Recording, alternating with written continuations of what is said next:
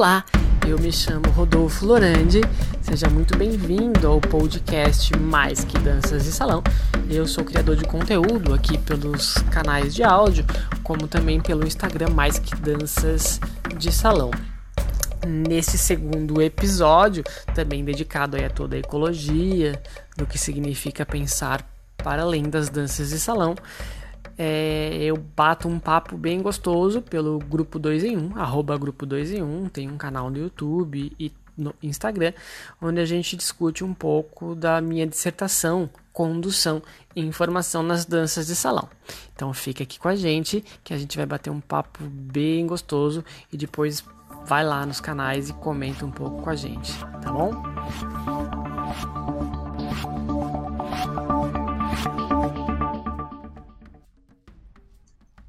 Olá pessoal, tudo bem?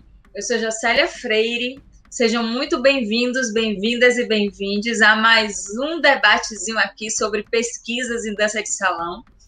Eu sou uma mulher que estou usando óculos de grau com armação preta, meu cabelo tá com um tom meio de chocolate, não tá tão preto assim, mas ele não... parece um douradinho, mas não é loiro, abaixo dos ombros. Eu estou usando uma blusa verde, estou usando uma tiara, que na verdade é um lenço que eu transformei em tiara azul, com um tom de verde e vermelho. Estou usando um brinco dourado. Ao fundo tem uma parede branca, que na verdade é um guarda-roupa, mas não tem nada que identifique, então parece uma parede branca. Eu sou uma mulher negra, mas que de acordo com o I B G E eu seria identificada como parda por conta da tonalidade da pele. E é isso, e hoje nós estamos aqui muito felizes por receber um querido, um amigo querido nosso, né, Alisson? Vem cá, Alisson, contar pra galera quem tá aqui. Oi, gente, boa tarde, boa... Agora, misericórdia, eu me botei e me tirei. Ele não se ama, como pode isso? Muito boa tarde para todas as pessoas que estão acompanhando a gente.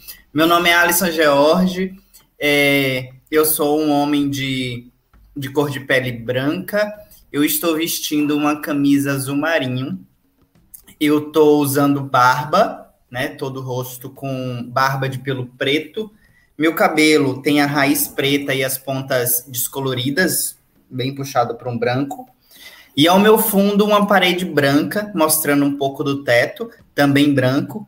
E lá no fundo, no cantinho da parede, é, alguns quadros que tem algumas fotos minhas, mas não dá para ver direito a, as imagens dos quadros. É, mas então é isso, feito uma autodescrição aqui, rapidinha para vocês. É, pedir desculpas porque a gente não consegue ter ainda recursos financeiros para poder pagar o serviço adequado, tanto de autodescrição, quanto de, de interpretação em libras, né, para a gente tentar deixar a, essas lives um pouquinho mais acessíveis, mas a gente vai tentando, na medida do possível, fazer o que a gente pode, na medida do possível, fazer o que a gente pode, oh. Mas enfim, é isso, queria agradecer mais uma vez por todo mundo que está aí acompanhando a gente, falar para vocês curtirem esse vídeo. Como eu falei, esse não é um evento que é financiado, então o nosso financiamento são vocês. É esse engajamento de curtir, de compartilhar, de comentar. Então, façam isso que já vai estar ajudando muito nesse, nesse serviço aqui que a gente está promovendo. Na verdade, é um meio de aumentar a nossa rede de estudos em dança de salão.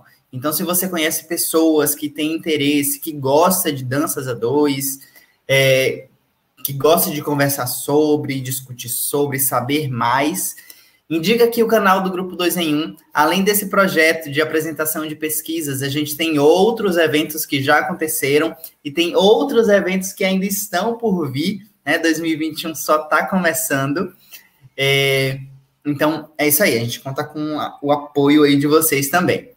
Com, dito isso, quero convidar, queremos convidar Rodolfo aqui para estar com a gente. É, Rodolfo vai apresentar um pouquinho hoje sobre a pesquisa dele. A gente vai aqui acompanhando tudinho. Se vocês tiverem perguntas, questionamentos, é, a partir da, do que o Rodolfo vier falando, manda aqui no, no chat online, que a gente vai ter um tempinho lá no final também para as perguntas, tá? Rodolfo, contigo. Oi, gente. Boa tarde, tudo bom? É, bom, bom, meu nome é Rodolfo, é, tô de cabelo amarrado, com elásticozinho lá atrás, tô tentando deixar o cabelo crescer, então ele tá naquela fase que tu não consegue deixar ele solto, então tem umas piranhinhas de cada lado segurando meu cabelo. Eu tenho um óculos arredondado, sou um homem branco. É, tô numa sala, minha câmera é um pouco ruim, mas eu tô numa sala que tem uma parede esverdeada atrás de mim, um sofá com tomada, com umas carrancas que eu comprei lá das terras do norte, lindas e maravilhosas, que são meu orgulho de paixão ali na parede. E, e é isso, bom, é um, é um prazer estar aqui, é, muito feliz com o convite. É, posso, é, é só eu que falo agora? Posso seguir, assim, à vontade? Tá. Bom, é, a, a minha pesquisa... Não, é, eu vou começar de um, de um outro lugar, assim. É, como eu me sinto nesse momento, né? Eu voltei a dar aula hoje, então eu dou aula na F U R B, uma faculdade em Blumenau, a Faculdade Regional de Blumenau. É o primeiro curso de licenciatura em dança que a gente tem aqui no estado de Santa Catarina. É uma universidade, o curso é pago, né? A gente ainda não tem um curso totalmente gratuito, e a gente tem essa riqueza, né, da licenciatura em dança que acontece lá na região de, de Blumenau, é, onde eu tenho o privilégio de ministrar as disciplinas de teoria e prática da dança de salão e dança e educação inclusiva. É, então, voltei a dar aula hoje. Cheguei faz pouco tempo de casa, saí de casa mais ou menos às quatro horas da manhã e cheguei agora perto das cinco horas da tarde. Me sinto extremamente cansado, tomei um café para aguentar a viagem, o café altera completamente a química do meu cérebro, é, fiquei extremamente emotivo, com vontade de chorar, antes de começar agora a live. É... Às vezes a gente volta, eu não sei, mas às vezes a gente volta depois de uma aula e se sente extremamente emotivo, assim, né? Com vontade de chorar, e não que a aula não tenha sido boa, a aula foi ótima, mas são sensações que a gente não fala delas, e eu queria chegar nesse lugar é, em algum momento agora, na sequência, assim, né? Abri um vinho agora. O vinho também altera a química do meu cérebro e eu estou me sentindo um pouco mais feliz agora nesse momento, é, e vendo a alegria no rosto dessas duas pessoas maravilhosas chamadas Alisson e Jocélia. Isso também altera completamente a química do meu cérebro. Não, eu, quando eu falo, eu estou querendo falar do corpo, assim, né? Altera completamente essa pessoa que se não se identifica, não é, não, não é meu caso, mas que normalmente é identificada como Rodolfo, como homem, como é, pessoa, etcétera e tal, né? E em algum momento eu quero chegar nesse lugar dessa pessoa auto-intitulada eu, né? Eu. Eu, como se existisse um eu que dura durante toda a minha vida. É, e aí eu chego na dança de salão daqui a pouco, tá? Mas eu escolhi esse lugar porque mandei uma mensagem para a Cláudia, né? Ela tá trabalhando, daqui a pouco ela chega com a minha filha. E aí eu pensei que eu nunca tinha falado para ela que às vezes eu fico com vontade de, de chorar. É, é uma coisa que normalmente eu não falo.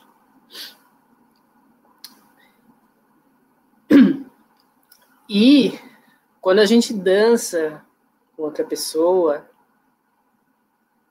se a gente não se fechar para isso, é, é absurda a quantidade de coisas que a gente sente, e a gente deixa de lado para que a dança aconteça tal como linguagem, técnica, estilo, expectativa é, deveria acontecer.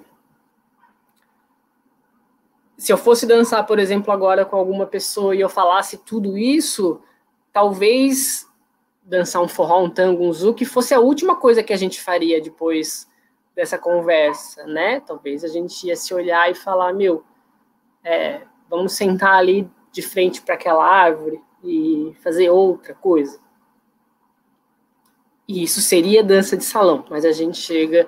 É, chega nesse lugar em algum momento, assim, do devaneio. É, tem uma artista que morreu recentemente, faleceu recentemente, não foi de Covid, isso foi antes do Covid, acho que foi dois mil e dezenove, dois, que ela se chama Amanda Baggs. É, eu acho que o Mel é de Melissa, agora eu não tenho certeza. E a Amanda, ela fala assim, ela fala, quando eu interajo com as pessoas, ou melhor, ela fala... Quando eu interajo com o mundo, com a realidade que eu sinto à minha volta, né? Quando eu presto atenção no, no que eu sinto, as pessoas olham para mim e dizem que eu estou fora da realidade, que eu estou fora da casinha, que eu estou viajando, que eu estou no meu mundo particular. Como se não existisse outro. A Amanda é diagnosticada como autista. Ela não consegue usar... a linguagem falada, articulada no nível ou no espectro que a gente articula.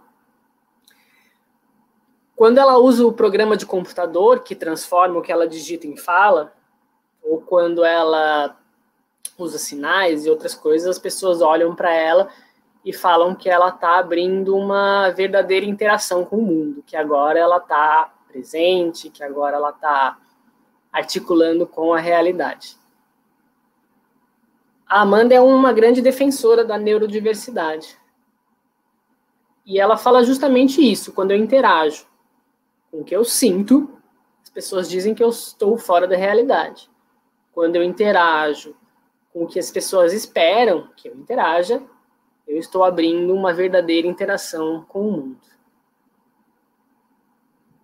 Dentro da dança de salão, especificamente, já que é um pouco do, do universo que a pesquisa tratou, a gente faz, a gente reconhece isso facilmente, né?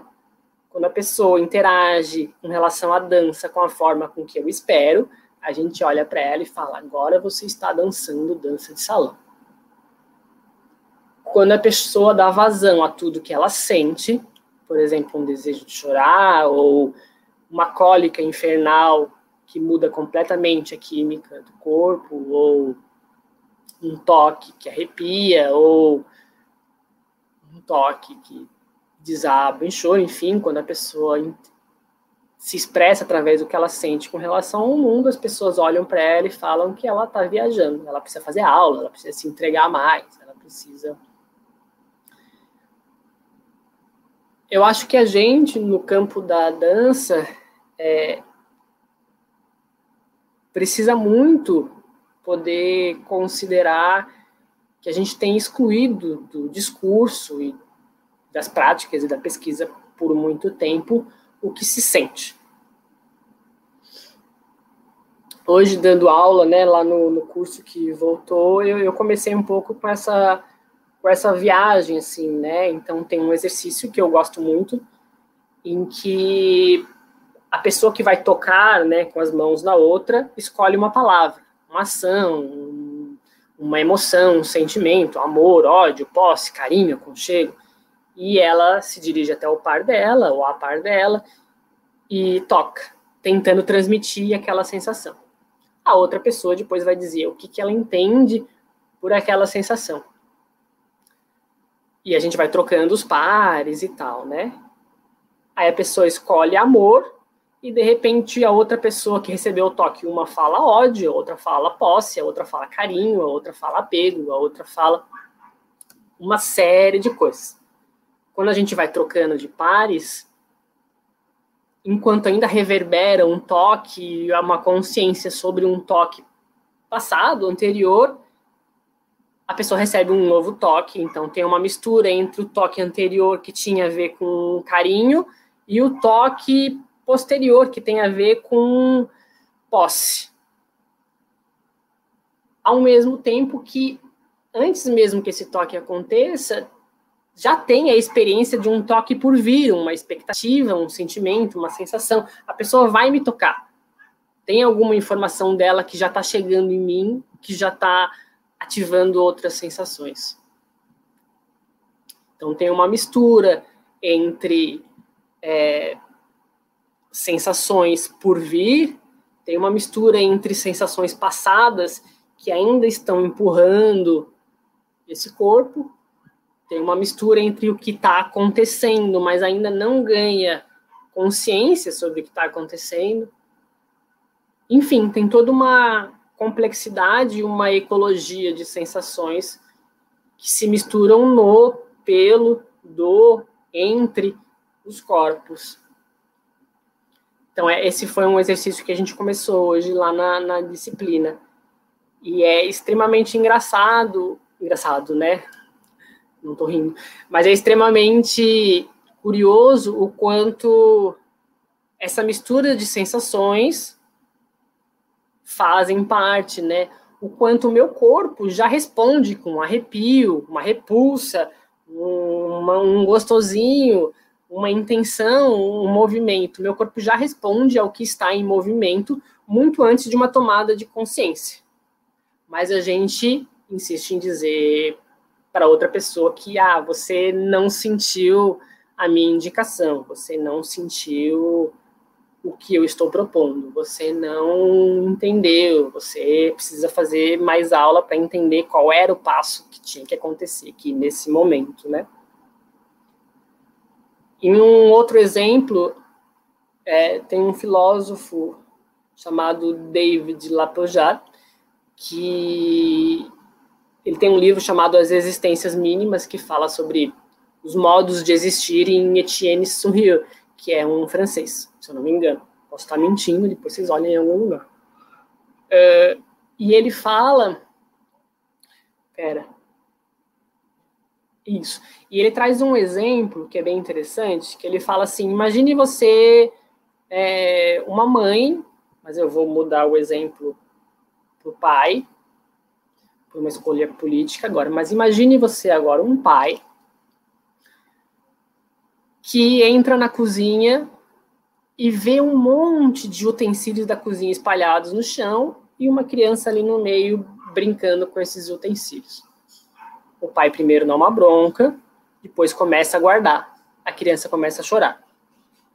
Depois o pai coloca de volta aonde estava. Só que o pai troca as coisas de lugar e coloca esses objetos espalhados de outra forma. E a criança chora mais. A pergunta que, que o Lapoujade faz é o que, que esse pai não viu? E, de fato, ele não viu todo um outro modo de existir na criança, na criança com relação aos objetos, na disposição dos objetos. Um fenômeno aconteceu ali, acontecia, estava acontecendo, que não fez parte da perspectiva do pai que chegou. A questão é, a gente dá conta de tudo que acontece na perspectiva da outra pessoa? Não. Para além da outra pessoa, a gente dá conta de toda a ecologia que envolve a sua relação com outra pessoa? Também não. A gente fica com resquícios muito pequenos, né? Com relação ao que afeta ambos os corpos, ou o que já está em movimento, ou o que já está operando. É um corpo que já está em movimento, e todos nós já estamos em movimento com o mundo, ele já sente, ele já é pressionado e ele já está em contato com uma série de outras proposições desse mundo acontecendo. Então, muito antes de uma pessoa propor um movimento a outra pessoa, a gente tem infinitas, porque é quase impossível contar mais do que algumas poucas, a gente tem infinitas proposições que estão presentes, das quais todas fazem parte. Porque por mais que é, o pai não notou a perspectiva da criança, a perspectiva da criança fez parte do que de fato aconteceu. Então a proposição do pai foi, vamos guardar essa bagunça. Mas todas as outras proposições da criança fizeram parte. A questão é por que que o que mais importou foi essa bagunça. Quando a gente fala em condução, e talvez aí chegue um pouco mais, né, na, na, com relação à pesquisa, a gente entra justamente nesse ponto. Por que que condução é considerada como técnica, como linguagem, como gesto? Por que que condução é considerada aquele pequeno ponto de que, tipo, você propõe uma coisa e você sente que a outra pessoa sentiu que era sobre aquela coisa? Então, essa sensação seria muito menor do que tudo que já está em condução. Dentro da minha pesquisa, então, eu fui um pouco atrás dessas investigações, assim. É, mas condução é o quê, aonde, para quem, como, e o que que a gente tem excluído dessa ideia para que isso se mantenha num lugar de poder dos homens, dos brancos, se mantenha num lugar de controle, né? Se você aprende a técnica, você consegue muito bem propor, né? É... E aí volta um pouco lá na, no exemplo da, da Amanda Baggs, né? Então, condução é quando você abre uma verdadeira interação com o mundo, excluindo, claro, o mundo. Dentro dessa ideia de condução, é, por exemplo, na física, que foi um, um, uma, um dos conceitos que, que eu trago na pesquisa, é, a condução é uma transferência espontânea de energia entre moléculas mais agitadas para moléculas menos agitadas energeticamente.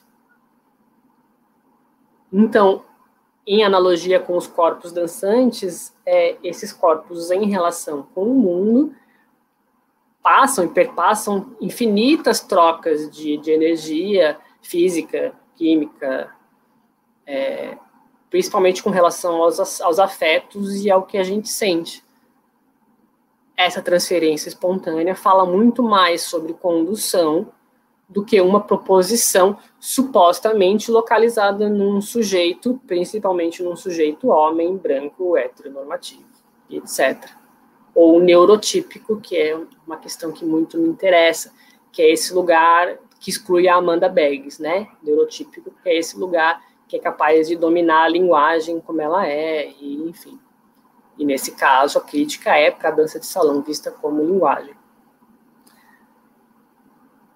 Dentro dessa ideia de condução também, é, um outro lugar que muito me interessa é com relação às plantas, é, aos vasos condutores é, que transportam a seiva e os nutrientes da planta, em toda uma complexa comunicação entre as raízes, os fungos, a iluminação, a fotossíntese, as outras plantas no entorno.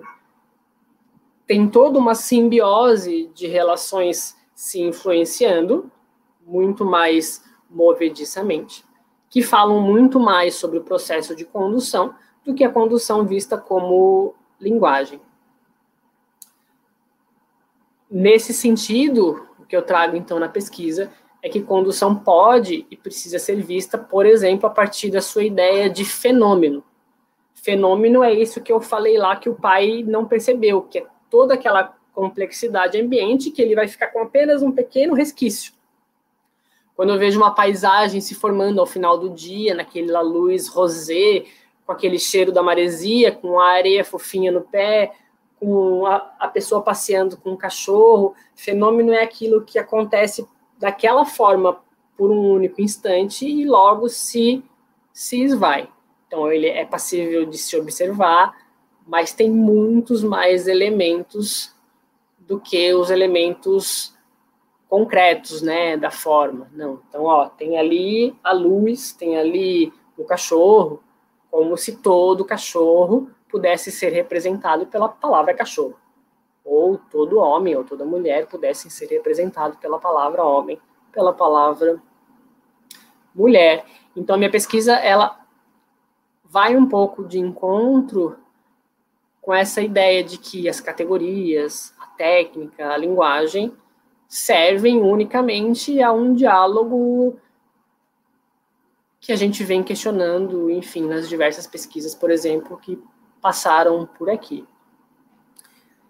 E um outro lugar também que a pesquisa vai investigando um pouco é essa ideia de pensar condução como conceito, né?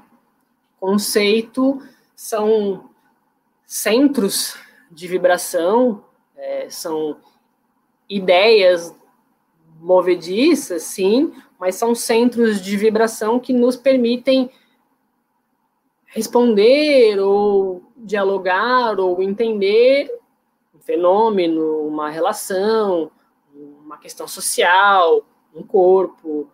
Então, conceitos são lentes com, com as quais a gente entende, né, algumas coisas que a gente sente que acontece. Dentro desse lugar, então, na dança de salão, a gente tem um fenômeno da condução e um conceito da condução diretamente ligados, que movem uma infinidade de pessoas e uma infinidade de corpos dançantes.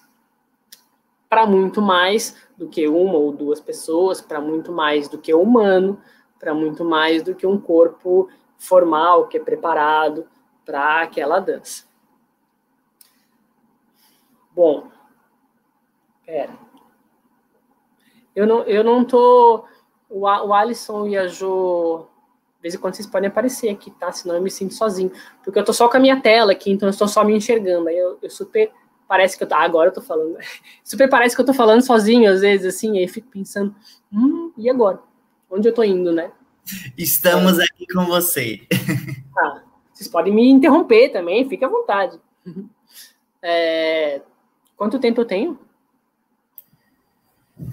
Então, tá contigo, pode ficar à vontade para concluir, a gente não tem um tempo exato, a gente ainda tem mais trinta minutos, né, aqui de live, então a gente pensou em você ter esses primeiros quarenta minutos, né, de, de fala, então teoricamente aí mais uns dez minutinhos para você fechar, ou se você quiser antes também, a gente pode começar... E pode pular para as perguntas, e aí vai contigo. Se quiser já fechar, também fique à vontade. Vou, vou trazer um último ponto, aí a gente fecha assim. É, bom, então dentro da minha pesquisa, ela, ela parte de vários lugares, assim, ela vem de uma prática em dança que sempre, que sempre envolveu se sentir e estar desconfortável com relação ao corpo que se almeja, né? Não foram poucas as vezes que eu ouvi que eu não tinha um corpo para dança de salão, que eu não tinha um corpo pro tango, que eu não prestava atenção, que o que eu estava prestando atenção não importava, é, que eu devia aprender e viver as mesmas experiências que as outras pessoas. É, e esse é um problema muito grande dentro da dança de salão. Supor que as pessoas precisam viver as mesmas experiências que elas para se tornar alguém na dança de salão, para dançar, para entender, etcétera e tal. A grande questão é, talvez a gente não precise absolutamente nem de professores, e essa é uma provocação que eu faço pela forma com que a gente entende é, a proposição que um professor traz. Então, essa palavra proposição aparece muito na pesquisa, eu trabalho com relação a proposições, e proposições que partem desse lugar mais que humano, não partem de uma sacada genial de uma pessoa, partem de uma relação, informação, de um processo do corpo, É, em transformação, em emergência. Então, condução fala de um corpo que ele está sempre em emergência. Ele está sempre provocando, e provocando no sentido de precipitar. Sabe, quando tem uma nuvem de chuva e algumas gotinhas vai caindo, aquilo já é potencial para muita coisa. Às vezes a gente desperta uma coisa que, que, que tem possibilidade de ser contemplada, mas a gente não cria todo o esboço de relação que coloca aquilo em movimento. Ou seja, a condução nunca começa no sujeito, né? O sujeito da condução é sempre o evento, é sempre a relação, onde ambos estão sempre propondo já muitas coisas, sentindo já muitas coisas, e a gente poderia falar sobre isso ao, ao dançar. E isso, para fechar, traz um outro ponto importante, que é a ideia de que dança de salão são sempre mais que a duas, são sempre mais que a dois, são sempre mais que duas pessoas dançando juntas, seja em relações de trios, seja em relações de grupo, seja entender que num baile é, a gente está em diversas relações é, sendo construídas, né, tanto sociais, quanto de personagens, quanto de afetos, etcétera e tal, é, seja na aula, seja com meu par em casa, porque tem a casa, tem o conforto de casa, então dançar num baile, ou dançar na aula, ou dançar meu par, ou dançar sozinho, enfim, nenhuma dessas opções nunca vai falar sobre a mesma coisa. E entender que a gente poderia explorar mais essa ideia de que nunca vai falar sobre a mesma coisa, eu acho que é extremamente importante para uma realidade que a gente vive, onde o que tem importado ainda são, né, as lógicas do colonizador, e, e enfim. Então, uma dança de salão é uma dança sempre mais que a duas, sempre mais que de salão, sempre mais que humana, ou muito mais que humana. Né? Eu gosto de brincar que a gente tem trinta trilhões de células, aproximadamente, não sei como é que estão as contas agora, e trinta e nove trilhões de micro-organismos vivos dentro do corpo, ou enfim, né, no entorno, com o corpo e tal. Então, tem nove trilhões a mais de bichinhos vivos no seu corpo do que você tem de células. É... Então, muda absolutamente tudo, o que você come, é, a lente com que você vê o mundo, falar ou não do que se sente, e incluir tudo isso na relação do dançar com a outra pessoa, né? Que aí fecha um pouco, acho que a ideia do café lá no começo, né?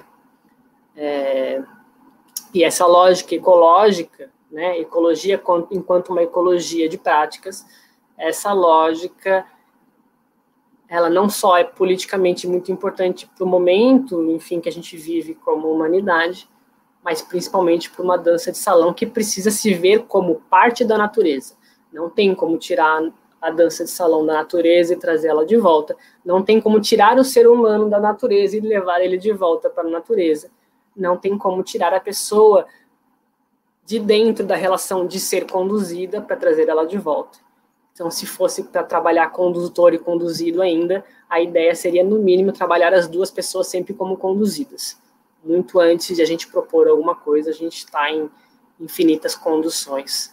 E, e isso faz a dança de salão ser sempre mais é, do que condução, do que corpo, do que um, né? Do que duas, do que dois. Acho que é isso. Podem voltar. Eu já ia falar com o microfone fechado, como de costume. Mas, é, enfim, muito obrigado. Rodolfo, é, eu fiquei aqui viajando em um monte de coisa que você estava falando. E antes de ir para... Agora que eu achei o chat das pessoas, estava no chat errado. Tem duas perguntas e tem um comentário que eu acho que ele pode comentar sobre o comentário, que é o de Martinha. Sim. É, Martinha colocou aqui agora, antes de, de pular, né, para esses comentários, para essas perguntas, queria lembrar para todo mundo que o nosso tempo aqui é muito curtinho, né? Então, a gente continua disponível aí nas redes sociais, está passando aqui embaixo. É, Rodolfo tem o Instagram dele, que ele posta um monte de coisa super bacana, com vários conteúdos super legais, de várias pessoas falando, enfim. Tem também o Instagram do Grupo dois em um, que a gente está sempre postando os eventos que vão acontecer. Tem os Instagrams também, meu e de Jocélia, que a gente está sempre postando algum conteúdo, ou as participações da gente em algum evento também. É, como tem hoje, depois daqui, o Congresso U F B A dois mil e vinte e um, é, mas depois a gente fala um pouquinho mais sobre isso. É, lembrar de todo mundo que ainda não curtiu esse vídeo, curtir esse vídeo, e lembrando a, que, que essa curtida, esse compartilhar, é para a gente poder ampliar cada vez mais esse conteúdo que está sendo aqui passado, para o máximo de gente possível, aumentar a nossa rede, né? A gente já explicou que esse não é um projeto financiado, então nosso financiamento é o, in, é o engajamento de vocês. Então, quanto mais vocês curtirem, compartilharem, comentarem aí, a gente vai poder levar esse conteúdo que, no, no caso de hoje, está sendo trazido por Rodolfo para mais pessoas, né? Essa discussão para mais pessoas. É, mas, dito isso, a gente vai lá. Eu vou começar com, com, com esse pensamento de Martinha, tá, Jó? E aí depois a gente pula para as outras perguntas que tem aqui. É, Martinha colocou aqui, Marta Brito. É, na minha visão tradicional, acho difícil não perceber, não esperar que a dança de salão seja uma dança a dois. Se você quiser comentar alguma coisa, Rodolfo, sobre... É, então... Quando, quando eu falo, né, que a dança de salão ela, é, ela não é a dois, assim, primeiro porque a gente tem trocentas práticas em que, por exemplo, pessoas cadeirantes, ou seja, pessoas não bípedes, é, lembrando que a bipedia, né, esse lugar que torna a dança de salão tradicional, ela exclui, por exemplo, pessoas não bípedes. Não bípedes. Nesse lugar da não bipedia, a dança de salão em cadeira de rodas envolve, por exemplo, a cadeira de a cadeira. Seja de um par, do, dos outros pares e coisa e tal. Estou falando de um exemplo é, físico, mas aquela cadeira é uma extensão do corpo daquela pessoa. Assim como a roupa, por exemplo, é uma extensão do meu corpo. É, tem bailes que a gente tem, tem vontade de, de calça justa, tem bailes que a gente tem vontade de, de calça larga. E isso muda o que a gente sente dançando. Isso muda a dança, muda a vontade de dançar, muda o, muda o gênero que eu quero, o gênero que eu quero dançar. É, muda a minha sensação do meu próprio gênero, por exemplo, né? Dependendo do que eu entendo por roupa ser de uma pessoa ou de outra. Quando a gente fala que a dança de salão é muito mais que a duas, a gente está falando, não é que ela chega a ser a três, nesse caso, porque ela pode ser a três. Tem dança de salão de roda, tem dança de salão de três, tem dança de salão de grupo. Mas quando eu falo em duas pessoas, tem sempre mais coisas na relação dessas duas pessoas do que as duas pessoas. As duas pessoas é, um, é uma parte muito pequena da relação. O chão que eu danço muda completamente a relação do dançar. É, quando eu começo a incluir isso no discurso, a gente começa a tirar o poder da decisão, por exemplo, ou o poder da proposição focada em uma pessoa.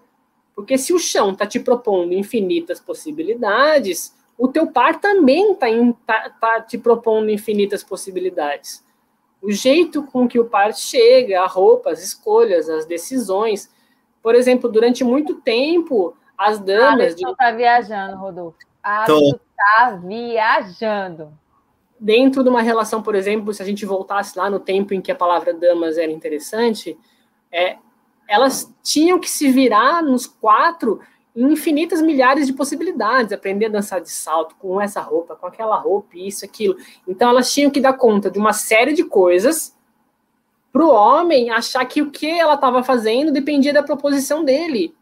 Então, quando ela, quando ela, quando ela traz para si, por exemplo, que tudo que ela escolhe dentro da dança de salão já é uma proposição, a proposição com relação ao passo, ah, vamos fazer esse passo, ela é muito menor do que a dança que está acontecendo.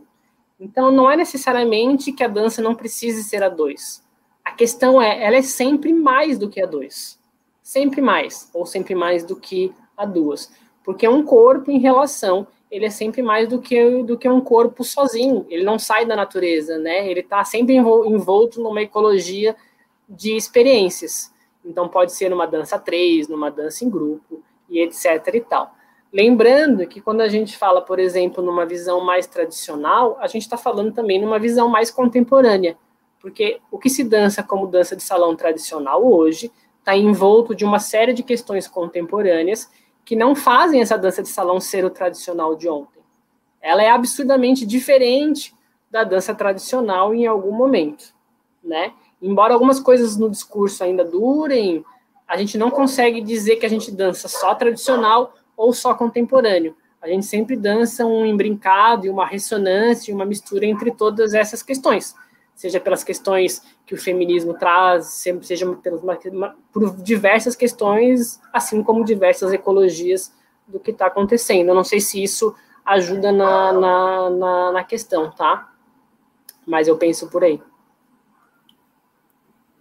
Arrasou. É, Jocélia falou, tava viajando aqui, nem se tá falando, eu tô aqui viajando por um monte de coisa. Falei, véi! Mas, enfim, é, eu não vou eu viajar conhe... muito. Eu conheço porque... bem essa pessoa. Pode, pode falar, Alisson, pode ficar à vontade. Não, deixa não é, a gente não tem muito tempo para viajar, assim, umas coisas muito loucas. Sim, a Jocélia disse que hoje pode passar. Olha... Hoje se... tem Congresso U F B A. Se a gente não tivesse a mesa do Congresso, a gente ia passar, com certeza. Porque, gente, é, é sério, toda vez que, que Rodolfo tá... Ó, e a próxima... É a próxima que é com o Léo ou, é ou é a outra? A próxima. É a próxima. É a, próxima, a é? última é, é Tati. A última é Tati. É, então, na próxima, é sempre uma viagem muito louca, né? Conversar com o Rodolfo e conversar com o Léo, a gente vai para umas viagens assim que conversar leva... Conversar gente... com os dois ao mesmo tempo. A gente precisa de cinco horas e ainda não vai dar tempo de colocar todos os pensamentos, assim, em pauta. Mas, enfim... Ah, pode é, falar. É que essa pergunta da, da, da Marta, ela é muito legal, assim. Acho que isso daria muito pano para manga, assim, né? É, mas uma coisa que a gente pode pensar também, que eu falei, por exemplo, com relação às roupas, né? Então, o corpo, ele sempre é mais que um corpo porque ele tá de roupa, tá sem roupa, ele tá sendo olhado, ele não tá sendo olhado, ele quer ser olhado, ele não quer ser olhado. A gente sempre projeta muita coisa, né? E essas extensões fazem parte do corpo. É, num exemplo mais tradicional, por exemplo, uma perna amputada não deixa de existir. Uma pessoa, às vezes, com uma perna amputada, continua tendo a sensação fisiológica daquela perna, mas também virtual daquela perna. Tem uma projeção daquela perna no espaço. Então, quando a gente dança com outra pessoa, a gente tem projeções, extensões e virtualidades. A gente se separa da outra pessoa por semântica, porque não tem como se separar da outra pessoa com relação à natureza. A gente é corte da mesma relação. Se não existisse essa ideia de que eu sou um sujeito individual pronto e isolado, eu e outra pessoa dançando seríamos parte da mesma coisa. Então, essa divisão que a gente faz entre eu e o outro são meras expectativas sobre eu e o outro juntos. Essa relação é que faz sempre uma dança ser muito mais do que a duas ou do que a dois. É, e se você... parte para uma visão, é, por exemplo, os povos indígenas vão entender talvez essa relação melhor do que a gente que somos colonizados. Somos capitalistas e vivemos em uma sociedade individualista. Sim. Né? Porque eles vivem em comunidade e eles acreditam que eles fazem parte daquilo ali. Eles não são donos daquilo ali, eles fazem parte, né, de todo o processo da natureza. Então, tudo que está ali se se combinam, né? Se completam. E nós já pensamos diferente, né? A gente está o tempo todo em busca da nossa individualidade. Sim. E eu vou dizer, viu? Eu tenho essa dificuldade. Sou uma pessoa que tem um... a individualidade filha única, capricorniana. A, a, a relação... Essa relação, por exemplo, do... É... Essa perspectiva que tem na, na minha pesquisa, ela é muito e fodasticamente influenciada por filosofias indígenas. Sim, existe filosofia indígena, existe ciência indígena, existe pesquisa indígena, existe... Tudo isso já existia, não fosse pelo discurso, né? É, então, quando a gente fala, por exemplo... Ai, eu fui para esse lugar do tu falou, tu falou... Ah, do não se separar, né? Quando a gente fala, por exemplo, em condução... O que eu estou propondo para o meu par? Ah, eu vou propor que um giro aconteça agora. Quando eu vou propor que o giro aconteça agora, eu poderia ter girado para um lado, para o outro, me girado, ter girado, sido girado, a gente podia se girar junto. Trocentos giros fazem parte do mesmo momento, do mesmo corte, do mesmo instante. Quando a gente fala que todas essas proposições fazem parte do mesmo instante, a gente faz que condução fala de uma série de proposições acontecendo ao mesmo tempo. Então, o giro que o tal cavalheiro propôs para você foi só uma das infinitas possibilidades que poderiam ter acontecido naquele momento. A pergunta é, por que que sempre acontece só esse giro, só daquela forma, só partindo de uma pessoa, e etc e tal, quando as duas pessoas são cortes das mesmas possibilidades de propor. Porque se eu estou propondo um giro para você, você também já pode ter sentido a vontade de se girar. E quem disse que a proposição que eu sinto em mim não começou em você? Por exemplo, é, as mulheres, não é pouco às vezes que vocês vão dançar e um pequeno ajuste que vocês fazem no corpo sai o giro. Isso já é uma proposição.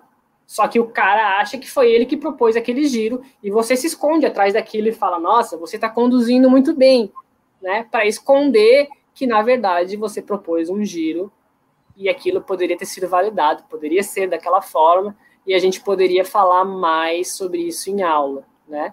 Assim verdade. Como tudo isso que vem acontecendo, né? Trocar, etcétera, alternância, blá, blá. Eu fiquei feliz com o retorno de Martinha, né? Ela disse que você ampliou a visão dela. Que bom, né? Isso é, isso é bom. A outra pessoa está te ouvindo e já está imaginando outros caminhos e ampliando, né, sua, o seu detector. Né? É, eu queria aproveitar esse embalo aí que o Rodolfo falou, né? Tem duas perguntas, hein, Alisson? Sim. De... De sala de aula, a gente pode fazer um combo das duas, porque eu acho que dá. dá. É, a primeira é de Catiusca, ela colocou aqui, né? O, o quanto o Rodolfo acha, o quanto que, que você acha que essas discussões e reflexões têm reverberado nas ações de sala de aula, ou ainda estamos num campo muito teórico. E a outra é do, do Casa quatro, que eu acho que já é uma.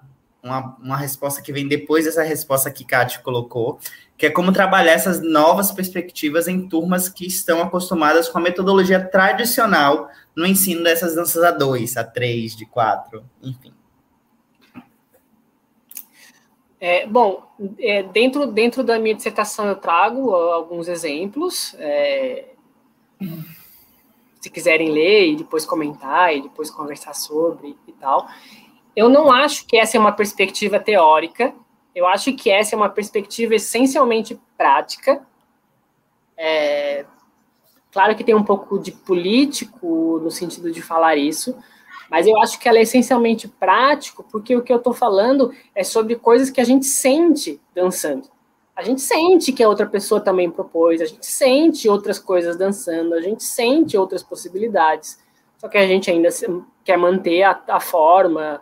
a técnica, etcétera e tal. Então, basicamente, a gente precisa se permitir, talvez, que a dança aconteça a partir do que se está sentindo. E quando a gente está sentindo alguma coisa, a gente pode querer levar a dança para outro lugar, que é o que acontece, por exemplo, com a troca, com a alternância, com a dança de salão queer. Isso tudo são proposições que, que vêm da prática. É claro que a gente, como pesquisador, vai atrás de conceitos, vai atrás de teorias para tentar dar conta, validar e coisa e tal. Até porque é muito difícil falar sobre essas coisas que se sente. Ter vocabulário para isso é muito difícil, né? Como eu falo sobre afetos que não estão em mim nem na pessoa? Como assim não estão em mim se são afetos? Como eu falo sobre um sentimento que não pode ser descrito? Como eu falo sobre um toque da Jocélia no meu corpo que...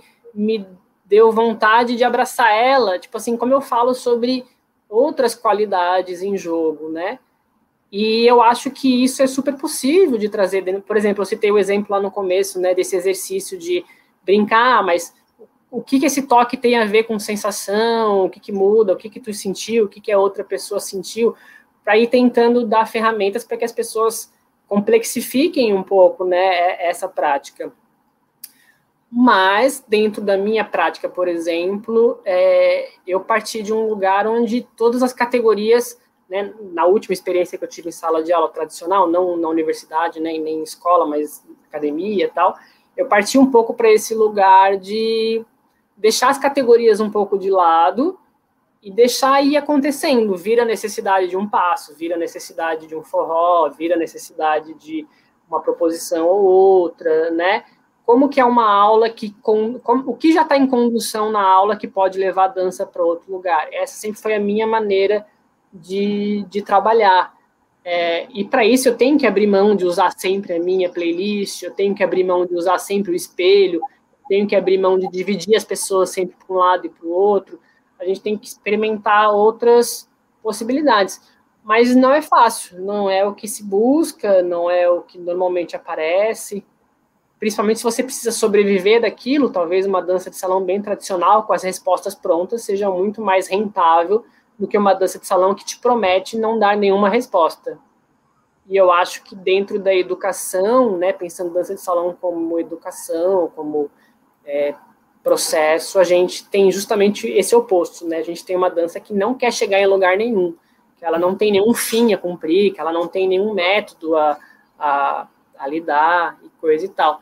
Então, basicamente, a gente enfrenta o mercado, a lógica capitalista, a lógica branca, a lógica machista, a gente enfrenta essas lógicas todas. Só que, ao mesmo tempo, tem muito mais pessoas que não dançam do que pessoas que dançam. Então, também é um lugar de comodidade pensar que não é possível experimentar outras coisas e abrir mão do discurso ou das categorias que a gente já tem prontas, assim, né? Mas eu, pessoalmente, gosto de trazer todas essas discussões. E, basicamente, eu digo que ela é uma pesquisa prática, porque foi as minhas alunas, os meus alunos e meus alunos que me levaram a, a, a tentar transformar isso em conceitos ali no papel escrito, né? É, que é o que a gente fala sobre pesquisa-criação na dança. Não foi eu investigando um conceito e daí trazendo ele para a prática.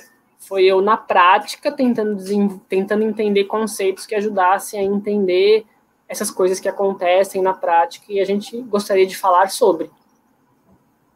Então, eu acho tem, que é um pouco isso. Tem Fala. Três comentários de oceanografista. Alisson, bota em destaque, leia aí para Rodolfo. Boto, que na verdade ele colocou aqui, é Caio. Ele colocou é Caio? Aqui, é. Ah, ele Caio. Colocou, Alisson, salve, irmão. É... Gente, eu uso óculos, mas não enxergo, viu? Só para Caio aqui. Ele colocou, né? Sinto uma certa angústia quando ouço essa fala que não é... Na... De que? Perdão, gente, deixa eu ler de novo. Sinto uma certa angústia quando ouço essa fala de que não é nem necessário professor, acho que é ser professor, para que o aprendizado de dança aconteça. aconteça. É, esse exatamente é o mesmo discurso usado pela extrema-direita no sentido de defender o homeschooling, que numa tradução talvez seja um aprendizado em casa, Rodolfo talvez fale melhor. É, ele colocou aqui, né? Não seria mais apropriado defender a reformulação da forma e conteúdo das aulas sem retirar a centralidade dos professores? Então, complexo. É, primeiro, a questão do, do homeschooling, ela tem muito a ver com o mercado capital, né? Com o mercado liberal, com a possibilidade de... Enfim, né? Tem um, tem um assunto aí que, que vai para outro lugar. Mas, basicamente, a gente tem que perguntar, esse professor é necessário por quê? As pessoas precisam dançar? Ou eu preciso vender a minha dança? É... O conhecimento está nas pessoas dançando ou está em mim propondo? Eu sei o que é melhor para elas ou a relação que vai acontecer é passível de propor coisas que possam ser validadas. Eu acho que o professor dentro da sala... A gente tem uma transformação na, dan- na dança, na educação, que é muito importante, né? Existia a centralidade no professor, depois a centralidade passou para o aluno, e agora, dentro de perspectivas mais radicais, a gente fala que a centralidade não está nem, na, nem no professor, na professora, e nem no aluno, no aluno. A centralidade está na relação entre essas, essas pessoas. Então, pode ter, pode não ter. A questão não é necessariamente essa. Isso é mais uma provocação, necessariamente, do que uma resposta. A questão é como validar o que acontece entre as pessoas para além do que o professor imagina como importante, para além do que o aluno imagina como importante, antes da relação acontecer. Então, eu posso, como professor, validar um passo que não estava no meu plano. Uma dança de salão que era para ser um tango e, de repente, rolou um passo de forró e aquele passo de forró vai acontecer. A pergunta é, por que que eu, como professor, retiro a possibilidade de que essas pessoas sintam outras vontades, outras sensações e levem a dança para invenções outras. É um pouco nesse sentido. É, não sei se isso responde um pouco, assim, né? Mas jamais a centralidade no professor e na professora. Essa centralidade ela só existe por uma necessidade mercadológica, liberal, de direita, né? A partir do momento em que, por exemplo, não existisse é, valor...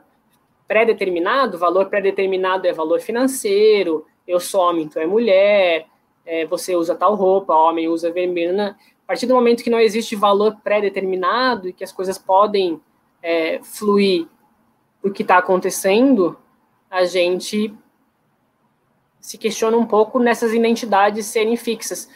É muito complicado dizer que eu, como professor dentro da sala de aula, provoco os meus alunos e as minhas alunas para uma possibilidade que eu acho que é a melhor para elas.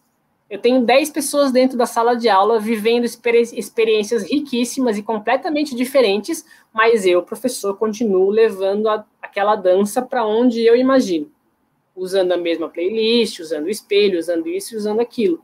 A pergunta é, por que que aquelas experiências, aquelas sensações, aqueles sentires são menos importantes do que eu entendo como linguagem, como importante para aqueles alunos? E não está nos alunos também, não é só a necessidade do aluno, mas é o que acontece ali dentro, que é o que a gente fala sobre ética. A ética é esse lugar de decidir no acontecimento se aquilo tem valor para algum lugar, para outro, o que acontece, coisa e tal.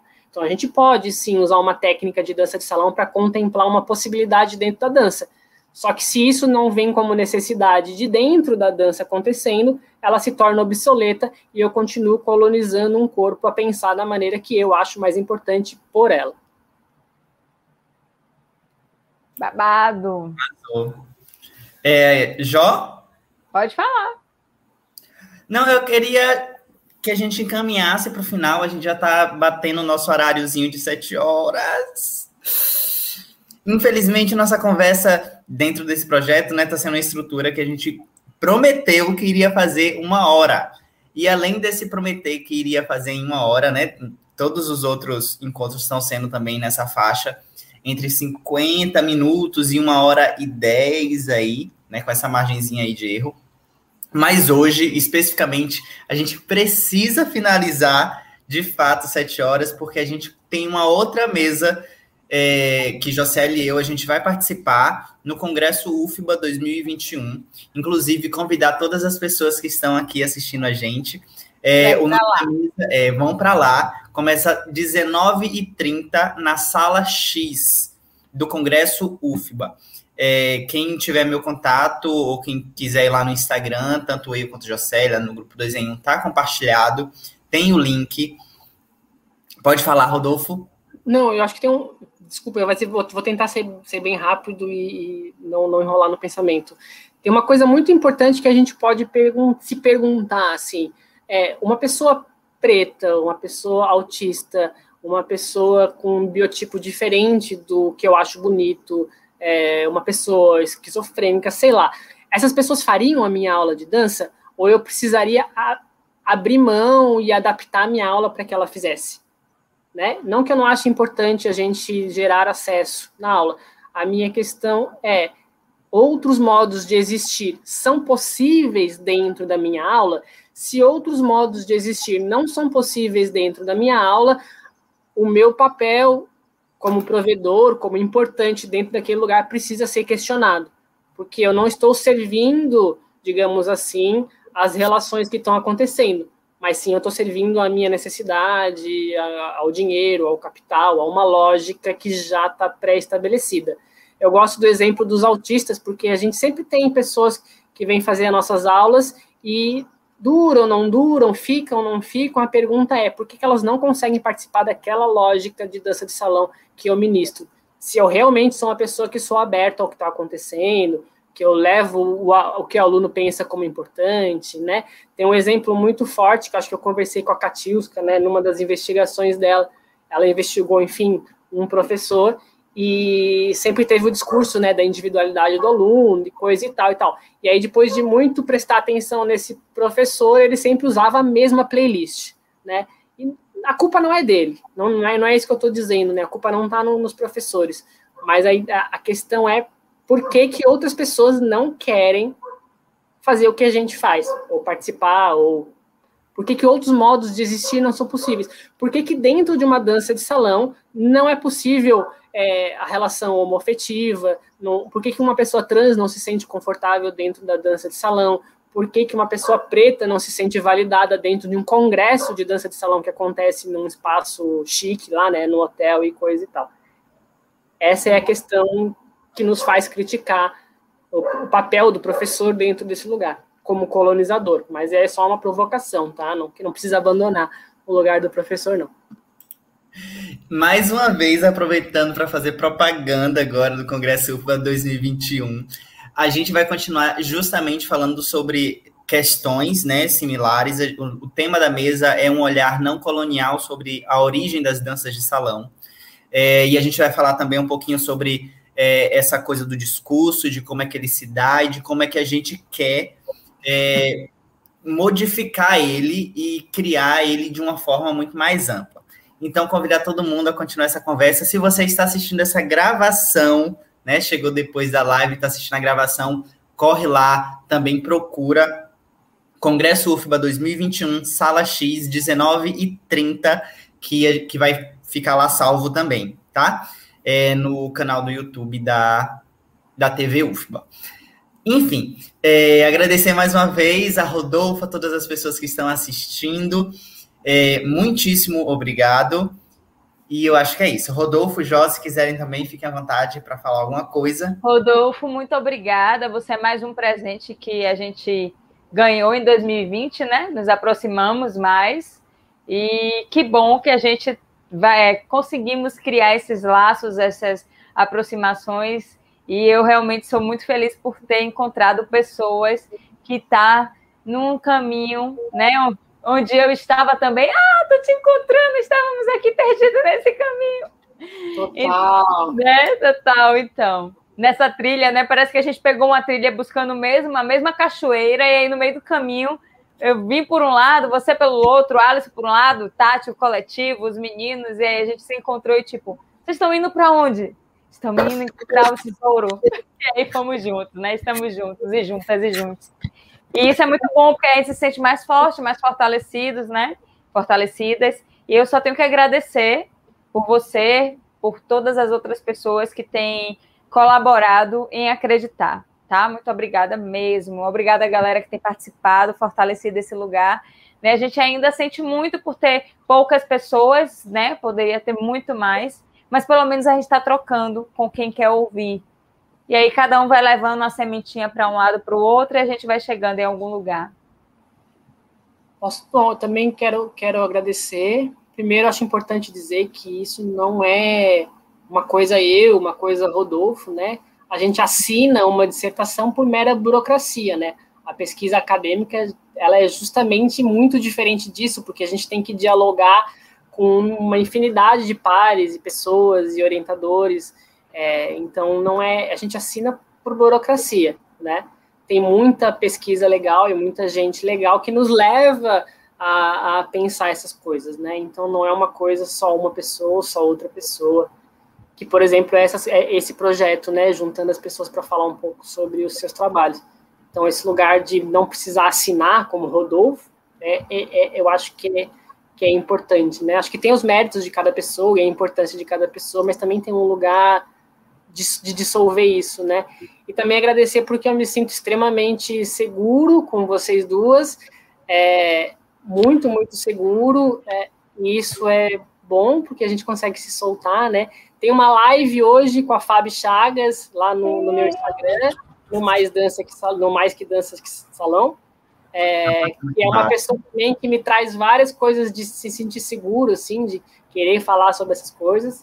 Ela é do coletivo Par, né, como a Jo, o Alisson é contra-regra também, do lado da parte técnica, e isso é, enfim, né, eu acho que não teria como não falar desse movimento todo que a pandemia trouxe, né, da questão do assédio, das mulheres trazendo as coisas que precisavam, precisam ser faladas agora.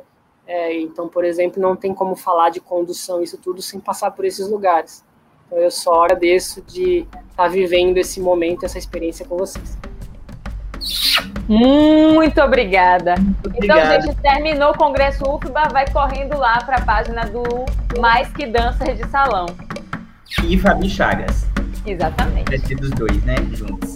É, beijo, gente. Muito obrigado por hoje. Tchau, tchau.